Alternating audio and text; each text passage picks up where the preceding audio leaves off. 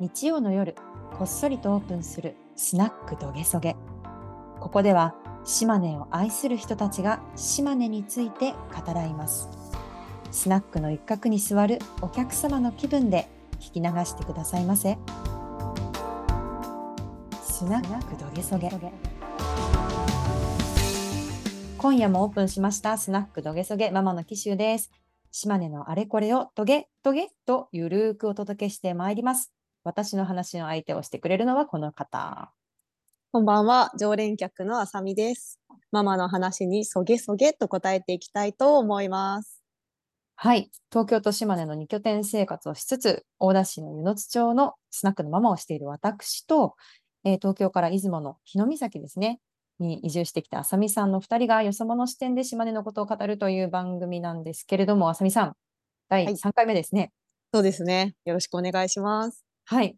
で今回は湯野津特集ということで、うん。湯野津というと大田市にあります歴史深き温泉街のある町なんですけど、あさみさん結構いらっしゃったことありますよね。いや、もう本当私、まあ、前回も言ったかもしれないんですけど、湯の津大好きで、はまだ移住して今4ヶ月ぐらいなんですけど、多分ね、もう4回ぐらい行っていて、月1ぐらいで行ってるんじゃないかなっていう。月一？まあ、出雲の日の岬から結構車だと1時間半ぐらいですかね。近くはないんですけど、結構行ってます。はい。いや、すごいですね。もうそれはあの、はいフリークと言っても、もうあの、多分過言ではないような、湯野津マニア、湯野津マスター。えっと、まあ今日そうなんですよね。あの、湯野津っていうと、まああの、大田市の温泉街の中でも有名な温泉街なんですけども、うん。で、私自身もその湯野津の温泉街の中にあるスナックで月1、まあ、ここはた入れ替わり立ち替わりでね、ママが変わるっていうスナックなんですが、そこで私はもうスナックのママをしていると。で、ここ2年ぐらい、あの、そのスナック関係でいろいろ関わっていて、見てるんですけど、2拠点生活したりとか移住してくる人がすごい多いんですよ。うん。ちなみに、湯野津の温泉入ったことあります？ああ、いや、暑いですよね。あの47、8度くらいあるんですかあね。あ、そんなに？もう熱湯風呂じゃんね。なんか低温調理されるような感じ。うん そうそう。本当に。まあでもそこにね、入るのがまた体にいいということで。いや、そうなんですよ。はい。まあそんなね、温泉が熱々の湯の津なんですけれども、それだけじゃなくて、はいあの2拠点だったりとか移住してきたりとか、いろんな若い人たちが集まって新しいことを始めてるぞという別の熱さもあるということで、なるほど。はい、今回はその秘密を探っていきますよというコーナはいーでございます。はい、では早速今日のテーマいきます。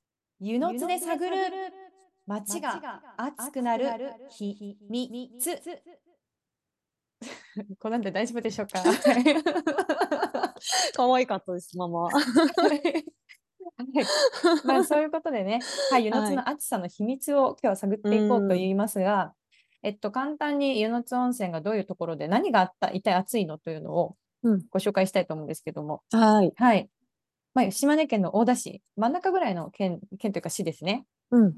に位置しています湯の津町なんですけども、人口およそ972人、およそというか、まあ、972人 で、えー石見銀山の銀の積み出し港として栄えた温泉街で、江戸から大正の建築が今も残り、国の街並み保存地区にも指定されていると。本当綺麗ですよね、街並みが。そうですよね。うん古き良きっていう感じで。いやそうそうそう。うん。で1300年以上前から湧く温泉が何と言っても魅力ですと。で、その薬効の高さから全国から当時客が訪れたという温泉街なんですけれども、はい。そはいっか、改めて聞くと、ここまで詳しくは知らなかったけど、まあね、とにかく温泉が熱いっていうことは、はい。認識としてもありました。うん。街並みもね、すごい綺麗ですよね。ねえ。なんか本当に温泉街っていうか、ううんん。うんうんうん。あの古き良き日本の街並みみたいな、うん。こう温泉街の中をたまにこう浴衣着て歩いてる人がいるじゃないですか。うんうんうんうんで、下駄履いて、すごいあの、うんわあ、なんか情緒あるなーっていうノスタルジックな感じうん。ですよね。ねえで、ちょっと歩くとね、港があって、海が見えてっていうのが、そうそうすごいそうそうなんか、リフレッシュできるなって感じですよね。はい、そんな湯の津町なんですけれども、いろんな施設がオープンしていますと。まずですね、えっと、シェアキッチンドミトリーのワトワさん。まあ、建物だったりとか、まあ、調理器具とかね、あのコンロとか電子レンジとかももちろんなんですけど、レストラン営業に必要なものをすべて建物ごと用意して貸し出すと、うん。料理人の方に。で、数日とか2ヶ月とかでシェフが入れ替わり立ち替わりになって湯の津にいるといろんな美味しい料理が食べられますよという素晴らしい施設。うんですね。うん。いや、結構なんか有名なシェフの方がね、来てたりするんですよね。あそうそうそうそう、そうなんですよ。あうんの東京とかね、京都とかね、うんなんか本当にこう、ちゃんと都会でやってますよっていう腕利きシェフが来てくれて、うん。美味しいものが食べれていいですよね。うん。しかもね、この間一緒に紀州ママとも食べましたけど、この間うんうんうんはあれか、大南町の味倉さん。そう、美味しかったですね。美味しかった。しかも、あの、味倉さんのね、本店で食べると、ちょっとお高いなっていうコース料理とかを、まあ、ちょっとメニューの内容は違うかもしれないけど、お手軽な値段で食べられたりとか、特別なメニューがね、味わえるっていうのは、すごい嬉しいなって思いましたね。いや、そうなんですよ。で、味倉さんとかも、あの、まあ、味倉さんもともとね、地元のイノシシだったりとか使ったお料理出せていらっしゃるけど、はい。なんかあの、東京の、なんかカレー屋さんとか、東京のイタリアンのシェフとかがうんうんうんやってきて、湯の津のお魚とか湯の津のね、お野菜とか使って、都会の味、都会の技？で料理してくれるみたいなところもまた魅力的ですよね。確かに地元食材とその都会の技のコラボみたいなことですよね。そしてですね、あの、その他にも飲食店できまして、うんダイニングバーのマホラさんなんですけども、はい。知らなかった、これ。私もね、名前は実は知らなかったんですけど、あの、これ、老舗旅館の中野屋旅館さんがリニューアルしてやってますよっていうので、昼間はカフェ営業をされてて、夜はお料理と地元のお酒が楽しめるダイニングバーとして営業してます。結構ね、旅館のご飯って旅館に泊まれないとご飯食べれなかったりするじゃないですか。うんうんうんまあ別に泊まってなくても美味しい旅館の味が食べられるのっていいですよね。うん、なるほど。あ、そうか、その泊まってなくても日帰りでレストランだけ利用するっていうことができるってことですね。すよ。うんで、ここでね、今なんか一生懸命やってらっしゃるのが、あの、か若旦那さん U ターンしてきたっていう方が、また湯の津に戻ってこられて、奥様と一緒に美味しいご飯を提供されている、お菓子もね、提供されてて。あ、じゃあここも若い方がやってらっしゃるんですね。そうなんですよ。飲み歩きがね、できるのがまた嬉しいですね、はしごがね。ねえ。うん。で、去年7月には、あの、バーのソうんホというバーがオープンしまして、はい。えー東京から I ターンでやってきた男性が日本で作られたさまざまな焼酎とかウイスキーだったりとかリキュールだったりとかを提供されていると。またここもドミトリー付き、ドミトリーじゃないか。あのベッド付き、宿泊施設付きのハウス。バー、あうん。ゲストハウスですね、うんうんうん。ゲストハウス付きのバーということで、泊まれるし、飲めるし、飲んで寝れるし、最高の場所。確かに。飲んで酔っ払ったらすぐ寝れるという。ねいやここは結構よく、はい、よく行きますけど、なんか本当になんか、あれ銀座でもともとやられてたんでしたっけ？そうそうそう、銀座でね。バーをやられてて、うん。で、その前とかはなんか神戸にいらっしゃったんですかね。うん。あ、そうですよね。神戸の神戸ウイスキーのメニューとかもありますもんね。そうそう、あの、うん普通ね、ウイスキーって氷入ってますけど、入ってなくて、うんキンキンに冷やしたグラスとソーダで、氷なしで割って飲むウイスキうんー、なんか神戸スタイルっていうみたいですね。ねそうそう。あとやっぱりその本格的なお店でやられてただけあって、カクテルとかもすごい美味しくて。あ美味しい。うん。うんおすすめですねまたいや、ここは本当にはい。飲みたい。うん はい。続いて、そうなんですよ。それで、去年の4月ですかね、にオープはいンしたのが、サウナギャラリースナックの時津風ということで、はいはいママが働いてるとこですね。そうなんです。ごめんなさいね。はい最終的に私の お店の宣伝ですか？ということなんですけど、はい。まあ、去年春にオープンしまして、サウナとギャラリー、まあ、ギャラリーは物販とかね、地元のいろんなこう産品だったりとか、その他県内外からやってくるいろんなこう芸術家だったりとか、アートだったりとか、なんかそういったものを置いておくっていうところうんと、あとはスナックの複合施設ですよと。うんで、私を含むですね、30代の移住者たちで実は営業してるんですけれどうも、んはい。サウナの方はですね、なんと、ほぼ手作り、ね解体え。作業からやって、うんで、湯の津に生えてる木材うん。などを利用して、もうここでしか味わえないサウナ体験を作ろうぜというコンセプトで、うん湯の津の、湯の津による湯の津のためのサウナ？湯の津のためではないけど、はい。うん。ということで、まあ、調子が良くなってきたところで、そろそろもう、こんな感じですかね。あーそうですね。いや、もう本当ここもね、面白くて。うん。ありがとうございます。はい。まあ、いろいろこうできてきたわけなんですけれども、うんさらにまた今年からですね、新しく飲食店付きのお宿だったりとか、カレーショップだったりとか、クラフトビールのお店だったりとか、新しいオープン予定だったりも続々ありますよということで、はーい、楽しみ。夜夏の暑さが一体伝わったのか伝わらなかったのか、どうでしょうね。まあ、とりあえずなんかいろいろいっぱいお店ができて盛り上がってるっていうことは、はい、伝わったんじゃないでしょうか。はい、ということでね、まあ、あの移住者の方も本当に去年、一昨年ぐらいからポツポツではあるんですけれども増えてきて、うん。でその人たちがそれぞれに自分のこうやりたいお店だったりとか、なんかこんなことしたいなっていうのを実現しながら、街も一緒にこう盛り上がりを見せているというような感じで、うん。なんかですね、不思議なぐらいに、本当週末とかに東京からあの湯の津に帰るじゃないですか。うん若者だらけだなみたいな日もあるんですよね、スナックが。うん、いや、わかる。先週ね、みんなで行きましたけど、うんうんあ島根にこんなに若者ばっかりいるところあるんだっていうぐらい若者ばっかだらけでしたよね。またね、なんか福岡の方からちょっと面白い方来たりとかしてね。ああ、そうそうそうそう。そうですよ。ここにいるとなんか不思議な出会いがあったりとかして、うんもうそれこそね、神戸だったりとか、うんあるいは大阪の方から、なんか聞きつけてやってきましたみたいな人とかがやってきてそうね。そうそう。うん、面白かったですね。まあちょっとそういった湯の津の町、一体なんでこんなに人が集まってきているのかしら？というのを秘密としてですね、探るべく、はい、はい。気になる。今日は特別ゲストに来てもらっちゃいました。はーい。はい。サウナを経営している徳倉さんです。はーい。時津風を運営してます、サウナ風のサウナ森徳倉です。よろしくお願いします。よろしくお願いしますよろしく。お願いしまサウナ森っていうんですね。す。ね、なんかあんまり聞いたことない。うん。勝手にそういう感じの名前をつけてみました。いいっすね。ありがとうございます。まあ、ちょっとざっくりとですね、徳倉さん、この人誰ですかっていうのを あのご紹介したいと思うんですけども、徳倉さんは今30代でおられますね。そうですね。はい。まあ、もともとは浜田のご出身で間違いないですか？はい、間違いないです。はい、恐れ入ります。一度東京に出られましたけれども、これ U ターンされたんでしたっけ？そうですね。だいたい5年ぐらい前に U ターンして、こっちに帰ってきました。今は主に動画制作などのお仕事をされている傍らで、その湯の津町で去年オープンをしたサウナで、まあ、サウナに入ってきたお客様に熱波を振りかけるという熱波師のお仕事をされていらっしゃると。はい。素晴らしい。立ち上げからもずっとやってらっしゃるということですね。そうですね。はい。まあ、徳倉さんはですね、本当にこう、なんていうんですかね、マスコットキャラクターのようにして、このサウナを盛り上げていらっしゃる男性ではあるんですけれども、いや、ではちょっとですね、今日、徳倉さんにもぜひぜひお話混じっていただきたいなと思っていて、ちなみになんですけど、なんかすごいこう、いろんな人が集まってきてるじゃないですか。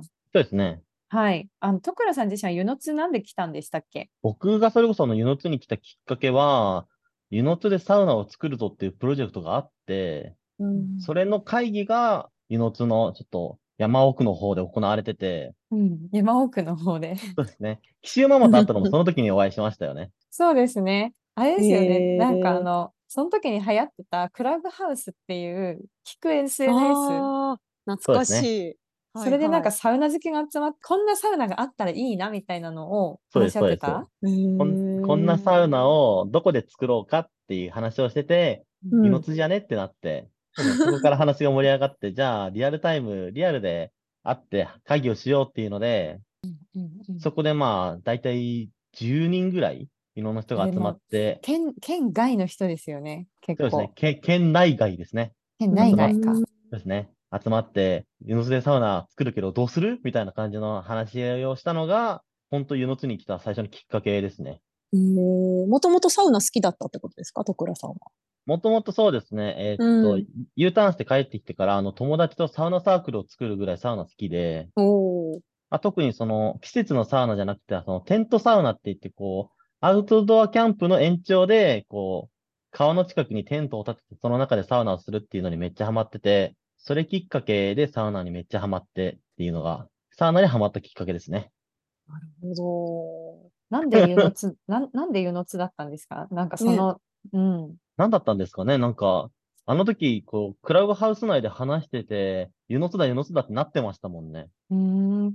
徳倉さんはその湯の津のことはもともとは知ってた？名前とかは知ってて、まあ、行ったこともなんか数回あるかなってぐらい。うんでもそれぐらいな感じで、別にこう、めちゃくちゃその、集まりがある前までは、そんな行くような場所でもなかったって感じですね。うーん。本当その会議きっかけというか、そこから始まったって感じですね、まさに。いやね、すごい不思議なんですけど、そこで、たまたまたまこう、タイミングとかがあって、世の中に来るじゃないですか。何かしらのこうきっかけがあって来るじゃないですか。ですね。それ、それで、何に、何に惹かれて、そんなにこう足しげく通うようになるのかと。さっきあの、お話でも出たあの、ワトワ？あの、ワトワって、こう、毎回こう食べに行くといろんな人に出会えるんですよね。うんうんうんその、なんか毎回行くたびに、こう、新しい人に出会えたりとか、新しいシェフに出会って、お話しするっていうのが僕的にすごく刺激的で、それがやっぱりこう、僕が湯の津にこう、か押ししげくこう、通うようになったきっかけになったんだと思います。本当にこう、その土地に来て、いろんな人と出会って、絆ができるっていうのってでかいですよね。めっちゃでかいと思いますね。本当なんか、期間としてはもうすごく短い期間だったんですけど、その間にこう、一気にこう、こう新しい友達も増えたりとか、うんうん一年前とは全く違う生活になっていくのを、なんかひしひしと自分の感じてたので、うんうんうんそれはすごくこう、当時の僕からしたらすごく刺激的でしたね。いや、なんか、徳倉さん、今日真面目っすね。いやどうやそうなんかいつもなんかあのスナックで一緒に飲んでしかいなかったからあ徳倉さんってこんな真面目に喋るんだって思ってちょっと今感心して聞いちゃいました。どうしたちゃんともうちょっと、な、もうちちゃんょっとなんかいい、と考えてたんだなみたいな。全然、いやでも本当なんかその集まる人たちが、まあ、もちろんなんかこういう地方とか田舎で過ごすっていうのが好きっていう共通点はありつつあとまあなんかその旅好きだったりとかあとなんだろうバイタリティのある人が多い元気な人が多いからなんかやっぱり自然と会話が弾んだりとかえじゃあ今度一緒になんかやろうよみたいになったりとかなんかねそういういい流れが生まれる場所ですよね。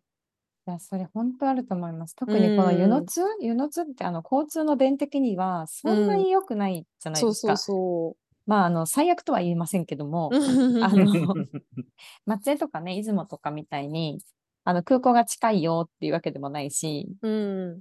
それなのになんかよくわからないけれども、いろんなところからうんいろんな人が来て、うん。で、そこにこう、そうわざわざ来るっていうのが、そもそもバイタリティのある人たちがいややってくる。そうなんですよ。そ。そのハードルを超えた人たちが集まってるから。そうですよね。私なんか東京から行ってますからね。いや、本当ですよね。うんそれはすごいわ。えで、徳倉さんはそれをきっかけにあのサウナをやるよっていうことになって、まあ、足しげく通い、でですね。浜田に住んでたんですよね、その前は。住んでました。移住するっていうところまで考えてました？でも。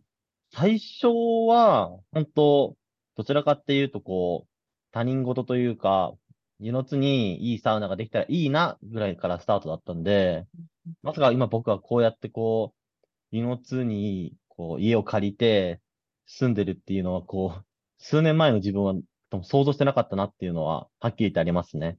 うん。それはきっと浅見さんもそうでしょうという。うん。いや、本当に本当に何がきっかけになるかわからないですけど、あんまり考えずに、あなんかここにいたいかも、みたいな、ちょっと住みたいかも、みたいなノリでみんな来てるんで、あ結果居心地いいなっていう、まあ、そういう感じでいいんじゃないでしょうか。って。うん、実際そう、どうですか？ギャップとかなんかありました？え浜田から湯の津にですか？車で50分ぐらいなんで、そこのギャップはまあ、そんなにないっていうのが正直なところですかね。あそうですよね。うん。コンビニがあるかないかぐらいの違い。確かに。でも、逆に、なんだろうう、浜田にいた時よりもコンビニ行く回数増えてますね。でへえ。貴重だからこそ、あ、やばい、コンビニあるから、とりあえずやっとこうかなっていう。あ、そういうことか。いや、わかります。うん。なんもないけど、なんかもしかしたら欲しいもんあるかもって思って寄るっていうことがめっちゃ増えましたね。いや、そうですよね。とりあえず買っとくっていう。うん、いつコンビニに出会えるかわかんないから。湯の津行くたびに、あの、いや、ちょっと湯の津でお酒買えるところがないんですよね、夜中に。うんうん自動販うん売機も夜買えなくって、お酒が。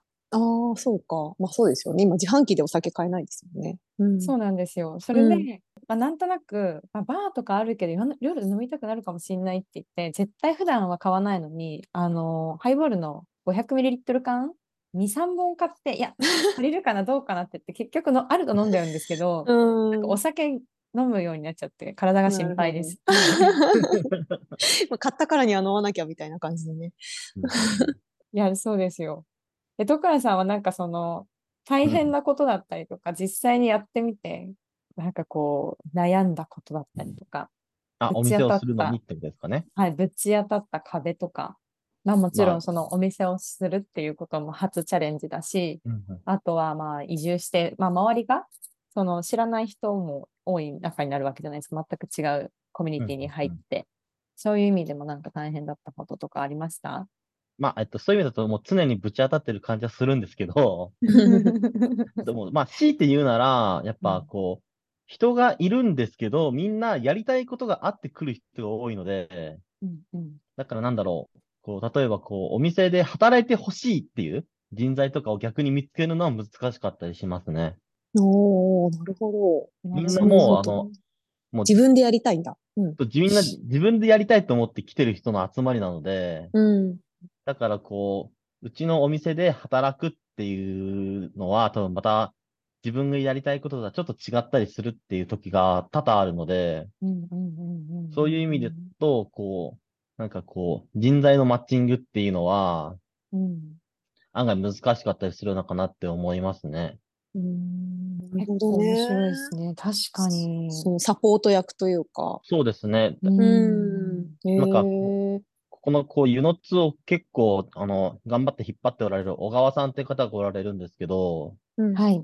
その方がおっしゃってたのがすげえ納得だなっていうのでうん、ユノツはこう、一匹狼の集まりなんだよって言ってて、確かに。なるほなんかめっどち。ゃ納得するなって思って、うんうんうんうん一匹狼がたまたま同じ方向を向いて走ってるみたいな。うんうんうんうん。なので、こう、みんながみんな一匹狼でリーダーだから、こう、下にお互いがつくってことはないっていう。こう、いい意味、いい意味では、こう、お互いがこう、高め合ってる感じするんですけど、うん。なんかサポートできる人が、こう、街全体に少ないなっていうのはめっちゃ思いますね。なるほど。だからそういう人を多分今、多分ユノツは求めていると思いますね。こう、うん。なサポーターみたいな感じでるほどね。動ける人がいいると、みんなハッピーになれるっていう。うん、なるほうんど。めっちゃ真面目な話になってますね。いやいや、いや、でも今ちょっと真面目にどうしたらいいんだろうってちょっと考えてたんです。な。うん。え、学生さんとかはその周りにはいないですよね？学校、大学とか、若い人。そうですね。やっぱ学校は近くに、大学自体はないので、うーん、そでもそれでも、こう、年に1回とか、うん2回ぐらいのペースで、こう、県外の大学生とかが、うん。こう、職業訓練みたいな感じで、二の入ってきたりとかはありますね。あ、へえ、うんいや、なんか結構やっぱりそうやってみんななんか自分の思いがあって働いてるから、学生のうちにそういう人と関わってね、お話しする機会とかがあったら、すごい、なんていうのか、人生にとっていい経験だよなって思ったり。そうですね。それはめっちゃ思いますね。ね本当に。え。うん。すごいそう思いますよね。あと、あれなんですよね。結構やっぱり大学生とかだと免許持ってる人はいいけど、持ってないと来づらいんですよね。車がないとね。大だからでも車、車ですら30分ぐらいかかるからね。です。ね。うん。そこの問題は確かにあるな。いや、なるほどですね。ちなみに、徳倉さんは、今はいどんな生活スタイルをされてらっしゃるんですか、移住して。えっと、僕はそうですね。僕は、えっと、基本的に、こう、こう金、土、日うんの3日間は、時津風の運営で、お店にずっとくっついてる感じですね。うんで、あと、まあ、どっかの、こう、月曜日の1日か、木曜日の1日かは、こう、お店の準備とか、うん。で、丸1日使って、で、他の曜日は、こう、今までやってた、こう、グラフィックの仕事とか、うんうん動画編集の仕事、あと撮影とかも入ったりするので、うんうんそれをこう突っ込んでて、で、まあ、暇な時間は、お酒を飲んでるって感じですかね。なんか忙しそうな、忙しそうですね。確かに。スナックもやってますもんね。スナックにも立ってますもんね、徳倉さんは。あ、そうですね。基本的に僕はこうスナックのこうおじさんみたいな感じでずっといますね。そうなんですよ。徳倉さん、だからすごいんですよ。あの、スナックの営業が金曜日と土曜日なんですけど、金曜日と土曜日は徳倉さん、サウナの経営というか、サウナの営業もあるので、うんうん朝の8時くらいから薪を取りに行って、薪で火を起こし、お客さんを温め、散々パラ夜まで仰ぎ続けて、薪をくべ続けた後に、ちょっとだけ休憩して私と一緒にスナックに立つみたいな感じですもんね。そうですね、そうですね。一番酔っ払ってるのが私っていう感じ ひどい、ひどいですよね。本ママが一番いい仕事してますね。すいませんね。いや、確かにでもね、手伝ってくれる人がいないとなかなかね、何か始めても、こう、それをこう持続可能に続けていこうっていうのが大変だよなっていううね。んだと思いますまあでもなんか、今度その中長期型の滞在宿みたいなのができるのであれば、例えばその東京との2拠点生活をしたい人たちが、まあワーケーションなのかわかんないけど、そこにちょっと長期で滞在して、仕事手伝ってくれてみたいなこととかも、もしかしたらできるのかもしれないですよね。なんかそういうちょっとね、いきなり移住はちょっと厳しいけど、ちょっと田舎生活体験してみたいみたいな人が、そういうとこに来てくれたら、ね、いいなとか思いますけど。まあ、どどっちもあるなと思ってて短期的にこう来てくれると、一からでも仕事を教えなきゃいけないっていうこともあるじゃないですか。うんうんうんうん。なんかまたそれも結構、そうですね。ね、だったり。うーん。まあ、そう短期的にっていうよりは、なんか、リピーターで何回も来るとか？あそうですね。月に2わか月に1回とか、うーん。3ヶ月に1回とか。そう。とあうんと、繁忙期にだけ来るとか。ああ、そうですね。なんか季節かリゾートバイトみたいな。うんうんはい、うんはい、はい、はい。そういうのがあるといいのかな。へーえ、ちなみにその時津風でも人を募集してるんですか？時津風は、まあ、随時こう、手伝ってくれる人がいるっていうのは募集はしてますけど、今のところこう、ありがたいことにこう、いい感じにこう、マッチングする人がこう、何人かいて、なんとかお店としてはこう、順繰り回していっている感じですね。うんうんうんあ、そっかそっか。なんかこの間だってあの、モーニング始めましたもんね。そうですね。えっと、新しくこう、正社員の方も迎えたので、うん。そのか、その子は今東京から来て、こう、東京からこう、モーニングを作りに来ているっていう。すごい。すごい。え、完全移住してるわけじゃなくて、き短期的に？あ、もう完全移住してます。なるほどね。移住してモーニングを提供してくれていると、天使のような方ですね。ねえ。ねしかも普通に可愛いしね。ねえ、本当に、20 23歳だっけ。ね、本当に若い。うん。ああいう感じで、こう、若い人が、こう、何かやりたいっていう時に、こう、受け皿になるような、そんなお店になったらいいなってめっちゃ思いますね。うん。なるほど、そうですね。ね確かに受け皿。なんかこう、若い人が、こう、地方にやってきて、うんで、何かを始めようみたいな時に、あの、必要なものだったりとか、なんかそういう、こう、新しいことを始めやすい環境づくりとかって、うん徳良さん的には何が必要だと思います？こう、自分でやってみて。僕やっぱめっちゃ思うのが、こう、古いかもしんないけど、こう、世話焼きおじさん、世話焼きおばさんは、圧倒的にいていいかなと思いますね。うん。わかります。うん。僕自身もやっぱりこう、湯の津に来た時に、こう、世話焼きおじさんなり、世話焼きおばさんみたいな人がいて、その人にこう、多分当時は多分そのあんまお世話になったっていう気持ちにもならず、まあただただ一緒にいてくれたみたいな感じなんですけど、こう今となってれば、こうそういう人たちがいたから、こう、すんなりこう湯の津の中に入ってこれたというか、うんっていうのめっちゃあると思うので、僕もまあそうなんかそういう感じでこう、今から入ってくる人たちに対してそういう感じのうん世話焼きおじさん、世話焼きおばさんになれるようにこう努めていこうかなと思いますけどね。素晴らしい。やってもらったことをね、返すっていうか、次の人に。はい。そうですよね。な、いや、なんかそう、地方であればあるほど、やっぱりその、なんだろう、集落のつながりとか、自治会みたいなのの、あの、結びつきが強いから、やっぱそういう、あの、誰かに紹介してもらうとか、まあ、やっぱね、その、集落の人にとっては田舎、あ都会から突然人がやってきて、なんだこいつらみたいな のを、ちゃんとその世話焼きの人たちが紹介してくれて、そのね、サポートしてくれて、一緒に伴走してくれるっていうのはすごい、お互いにとって安心感がありますよね。うん。ですね。うん。え、湯の津には結構そういう方いらっしゃる、いるんですか徳倉さん？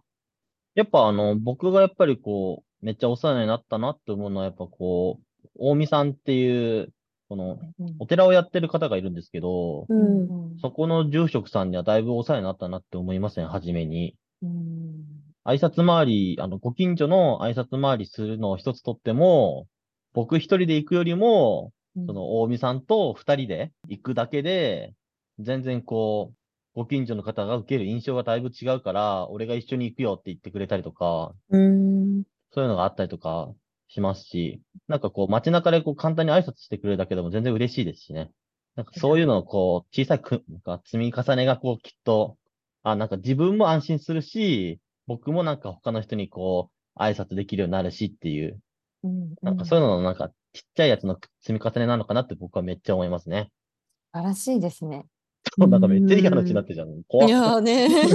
ななんか涙出ちゃいそう、いや、なんか基本いつもみ酔っ払って喋ってるから、こんなシラフでまともに語り合ったことなかったなって。確かに。そんなことを考えていつもサウナでね、熱波を送っていたんですね、サウナ。ねなんかその湯の津で最近若い人とかも結構移住してきたりとかして、でうん、ボコボコボコボコ新しい施設、お店がオープンしてるわけじゃないですか。これって、なん、なんでなんでしょうね。徳倉さん的になんか傍から見てて、なんかこういうことが、何ですか？一人だけじゃなく二人三人と新しい挑戦者の人が集まってくる。な、なんでなんでしょあと、全員やっぱ共通するのがやっぱりこう、なんていうんだろう、やっぱひ人のつながりというか、ううんうん。それもなんか、えーっと、ほ、程よい距離感なんでしょうね、きっと。付き合いたてのカップルほどイチャイチャしてるわけではないけど、みたいな。うんうんうんうん。なんかこう、干渉するかしないかの境目ぐらいのいい距離感を多分、湯の津の人たちは分かってて、それが多分こう、外から入ってくる人からしたら、ちょうどいい居心地というか、うんうんうんううん。ん。なるほど。それが多分、なんかみんなこう、不思議と肌に感じてるから、I ターンの人もですし、うんうん。まあ U ターンも人も、イノツでなんかやってみようかなっていう気になる。ちょっとでうんもわかる気がします。あの、何ですか？不思議なことに、私も東京とあの湯の津行ったり来たりしてるんですけど、時々ですね、湯の津の方が、あの、心理的に安全性、心理的安全性が高いなって思う。私が、なんかちょっと変なことしちゃったりとかしても、まあ受け入れてくれるっていう、そういう優しさ、あの、うんつかず離れずっていうか、そんなにこう密着してるわけじゃないんですけれども、ちゃんと見守っててくれてるなとか、何かあったら助けてくれるなっていうことだったりとか、なんかそういった意味での、あの、チャレンジできる安安心感。っうん。ていうのはすごくあるかも。あと、うんちょっとね、失敗したら、それはなんかやったらね、怒られるかもしれないけれども、完全にこう見捨てられるわけじゃない。っうん。うんうん。ていう安心感はすごいあるかもしれないですね。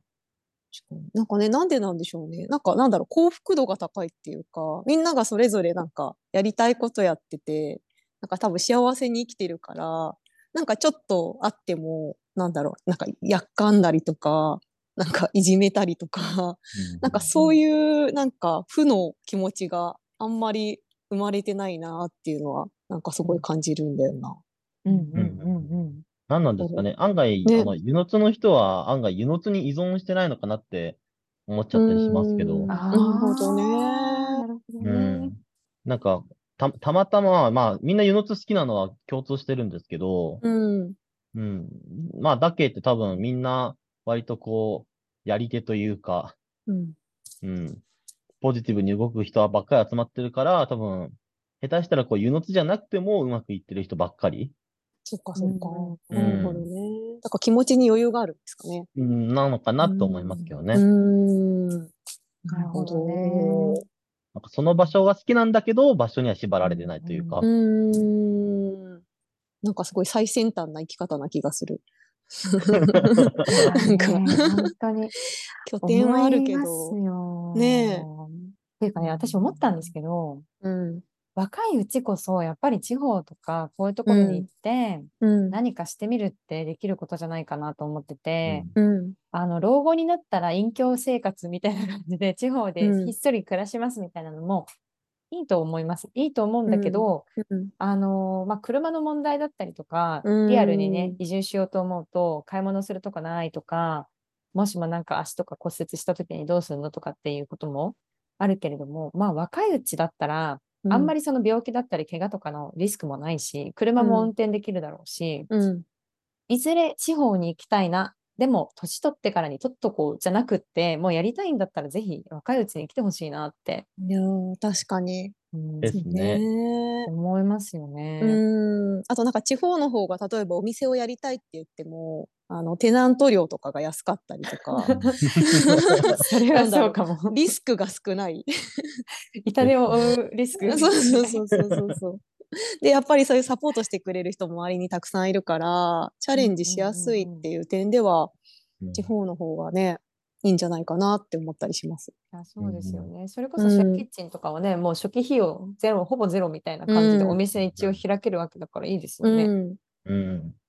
地方だからっていうのもあるかもしれないですけど、逆にね、その地方だからこそチャレンジできる。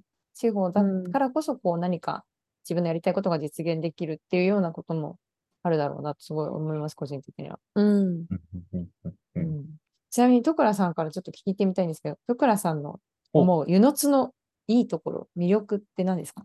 なんか最近なんか考えること多いんですけど、最初は人なのかなって思ってたんですよね。うんほうん、人なのかなって思ったんですけど、でもなんか、じゃあなんで人、いい人集まってんだろうなって思ったら、やっぱりこう、場所なのかなって思うんですけど、でも場所、いい場所になるためにはやっぱ人がいるんだなって思うと、う。うんなんか卵か先か鶏か先かわからんなっていうのが、最近のこう、あれですね、こう、考えてることというか、瞑想しているってことですか？つまり。まあ結局だから場所も人もいいなっていう結論ではあるんですけど、うんうんうんうんうん。じゃあどっちが先だったんだろうなっていうのをめっちゃ考えますね、最近。うん確かにうね。ん。それはそうかもしれませんね。なんかこう、湯の津って、それこそ読み銀山の銀の積み出し港みたいなところからにぎわいが始まったのかなっていうふうに勝手に想像してるんですけど、多分それで集まってきた人たちがまたちょっと面白い化学変化をして、新しいものを作ったりとか、この温泉街を形作っていって、で、そこでまあ文化とか暮らしが生まれて、で、それがまた土着というか、もう場所を作っていたところにまたその魅力を感じて集まってきて人がそうですね。っていう感じなのかなっていう。うんつまりこう人がこうやってくることによって場所はできて、でも人によってどんどんどんどんアップデートされていってっていうことなんでしょうね。で、今その湯の津はまさにアップデートされている感じ。アップデね次の世代へのアップデートを感じる土地って感じですよね。そうですね。なんかそのアップデートがもう進行中みたいな。そこはやっぱ面白いところであり、こう魅力なのかなって思いますね。素晴らしいですね。お手本のようなコメントありがとうございます。今日真面目ですね。真面目ですね。終始真面目ですね。確かに。ちょっとじゃあなんか柔らかい感じで。さくらさんの最近の恋愛模様とか、急に振り幅。急に、振り幅がやばいな。実際結婚できるんですかみたいな。地方人いないんじゃないですかとかっていう疑問に答えたいみたいな。へー確かに。え、湯の津でなんか出会って結婚した人とか、付き合った人とかっているんですかね？こんだけなんかいろんな人が集まる街っていう点で。えーどうなんですかね？どうなんでしょう ね。でも、僕が、僕の周りを見る、こう、湯の津の若い人のメンツを見る限りは、うんなさそうだなって いない。いもうちょっと希望のある答えを。や、でも、なんか先週その湯の津に行って飲んでた時に、結構みんな独身で、まあ、結婚とかの話は出なかったけど、なんか独身って楽しいよねっていう結論で最後終わったっていう。私たち自由だよねみたいな。ポジティブ独身が多い。そもうそもあの結婚する気がない人がいっぱい多いっていう。やだー。人口増えないじゃないですか。やば い。いや、そうですよね。なんんかうんね、若い人が多いといえど、そんなにやっぱり選択肢はないような気がするから。うんいや、まあ、出会い、出会いは多いんじゃないですか？出会いはは。めちゃめちゃ多い。出会いはめっちゃ多いと思いますね。あとはそれをまあ活かせるチャンスがあるかどうかという。なんかみんなやっぱり仕事とかやあのやりたいことに夢中であまり恋愛に目が向いてないなっていう印象はあります。うんある。そうね。そうですよね。まあでもなんかそう、まあ、そういうのをやっていく中でし自然にね恋が生まれたらいいねみたいな。いや、ね。これね、私ね、この前ちょっと面白い話聞いたんですけど、あの、東京にね、う、うん。コロナとかで地方移住しようみたいな感じで、またね、人が戻っ、あの、東京から去っていったっていう風なのが、うん。1年前とか2年前にテレビとかでうん。もやってたんですけど、うん、コロナ禍がちょっと明け始めた今、また東京に戻ってきてるんですって、人あが。あね、うんうんうん。で誰が、誰が戻ってるのかというと、女性。ん。へえ女性が戻ってるらしくて、それは地方でなんかこう女性が働ける場所とか自分のキャリアとかをこう追求できるような場所が企業がそもそも母数が少ないから東京だったり大阪に行っちゃうんですみたいな記事を読んだんですけど、うん女性が移ると男性はそこに移っていて女性はそこで結婚をして子供をそこで産むと。だから女性が移住をしてきた都会は勝ち組なんだみたいなことを結論で書いてあって、なるほど。やっぱ女性を湯の津に連れてくるしかないんじゃないかと。そういう結論に至ったんだ。え、そう思ったんですよ、本当に。確かにね。女性でもいっぱいいたけどね、この間も。女性だらけでしたね。ねダメですよ。あそこにいる女性はポジティブ独身。私も含めポジティブ独身女ポだからジティ。ブ独身だらけだった。そうね。どうしたんですかね？ポジティブ独身がこう、恋したくなる街になればいいんですかね？ねえ。イベントとかも結構女性が集客する、女性が集まると男性もやってくるっていうじゃないですか。うーん。それをこう作る。作る。そうね。で、飲み会すると。うん。それで言ったらサウナスナックなんかも超出会いの場ですよね。サウナで一緒になんかちょっとなんか軽やかな服装でうん。なんか同じ体験をして楽しかったねって言ってその後スナックで飲んだら一発で仲良くなれるじゃないですか。いや、本当そう思いますよ。うん。ねえ、やりましょうサウナコン。サウナ、サウナコン。いいかもしれん。いいですね。うん。今やっぱりサウナ流行ってるしね。サウナ好きが集まるかもしれない。僕が一つだけ言えるのは、サウナ好きな女性は、うん。皆さん、こう、やっぱ体に結構自信がある方多いので、あ、そうそんなことないよ。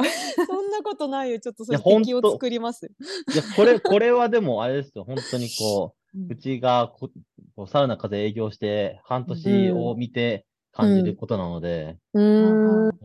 なるほど。まあでもね、水着着るからね。そうですね、スーパーサウン、超サウナ好きって言われるような女の人は、うん。やっぱ自分に磨きをすごいかけている方がすごく多いので、ああ筋トレしてるなっていう感じだったりとそうですねか、。そうですね。なるほど。男性の方々もこう、お喜びなのではないかと、勝手に思っております。なんか嫌だな、そんなの。行きたくない。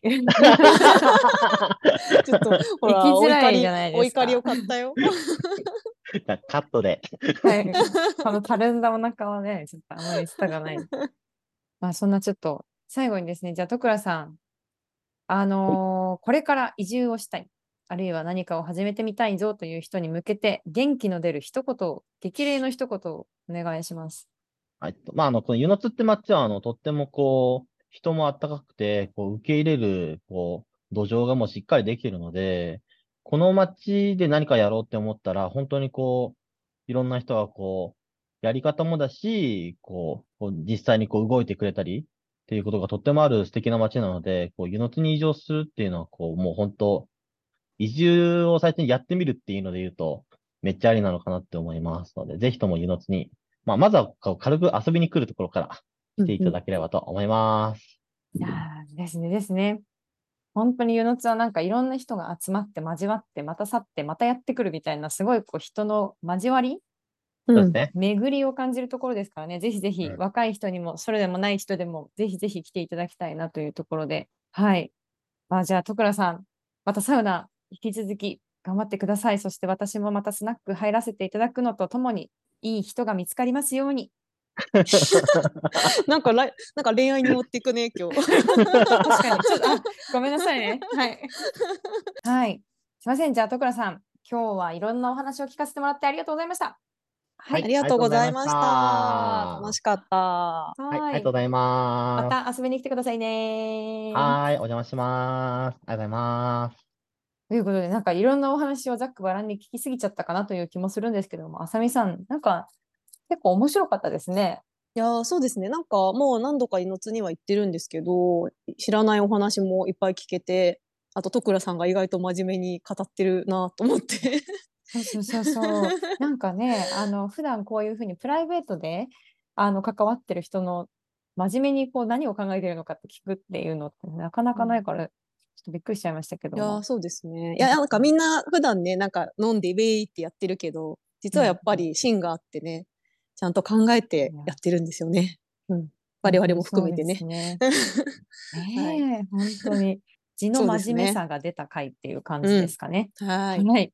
はいということで、まあ今日はじゃあこんなところで閉店とさせていただいてよろしいですか？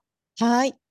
湯の津特集になったのかならなかったうんのか。とりあえず、湯の津に一度ね、行っていただいて。はい。そうですね。うんまあ、あったかいお湯に浸かって、それで美味しいご飯を食べて、綺麗な街並みを見て、やめ神楽を見て、ぐっすりと寝ると楽しい滞在ができるかと思いますので、ぜひぜひお越しくださいということで、はい。はい。まあ、今回はですね、えっと、湯の津特集とさせてもらったんですけれども、ぜひぜひ今度あなたの街にもお邪魔したいということで、はい。あの、ぜひぜひ来てね、うちの街にも来てね、こんなものあるよっていうことを教えてくださいと、ツイッターアカウントやってますので、情報をお寄せください。で、ツイッターアカウントは、アットマーク、スナック、ドゲソゲ、スナック、アンダーバー、ドゲ、アンダーバー、ソゲです。で、つぶやく際には、ハッシュタグ、スナック、ドゲソゲをつけてください。スナックはカタカナ、ドゲソゲはひらがなで、ハッシュタグ、スナック、ドゲソゲです。まあ、いろいろね、ポッドキャストを通して伝えてほしいこととか、話聞きたいゲストとか、知りたいこと、企画のアイディア、またね、ツイッターでもいろいろ、はい。私たちの方からも発信していくので、はい、それにうですね。はい。コメントとか答えていただければと思います。なんかちょっと今回私、あさみさんのお話があんまりまだ聞けてなかったような気がするんですけど、あ、本当に？はい、ボボリューム的に少なかったような。え、全然湯の津特集だから、湯の津のこと聞きたくて。あ、本当ですか？いいのよ。私の話はまたおいおいで。はあ、じゃあ、いずい。満れ足してます。はい。楽しかったです。あさみ特集もぜひ、遊び特集。そうね。あの、私がいる日の岬特集もいつか。確かにそれはいいですね。はい日の岬特集もやりましょう。はい。はい、じゃあ本日はここで閉店ということで、それでは本日のご来店ありがとうございました。ありがとうございました。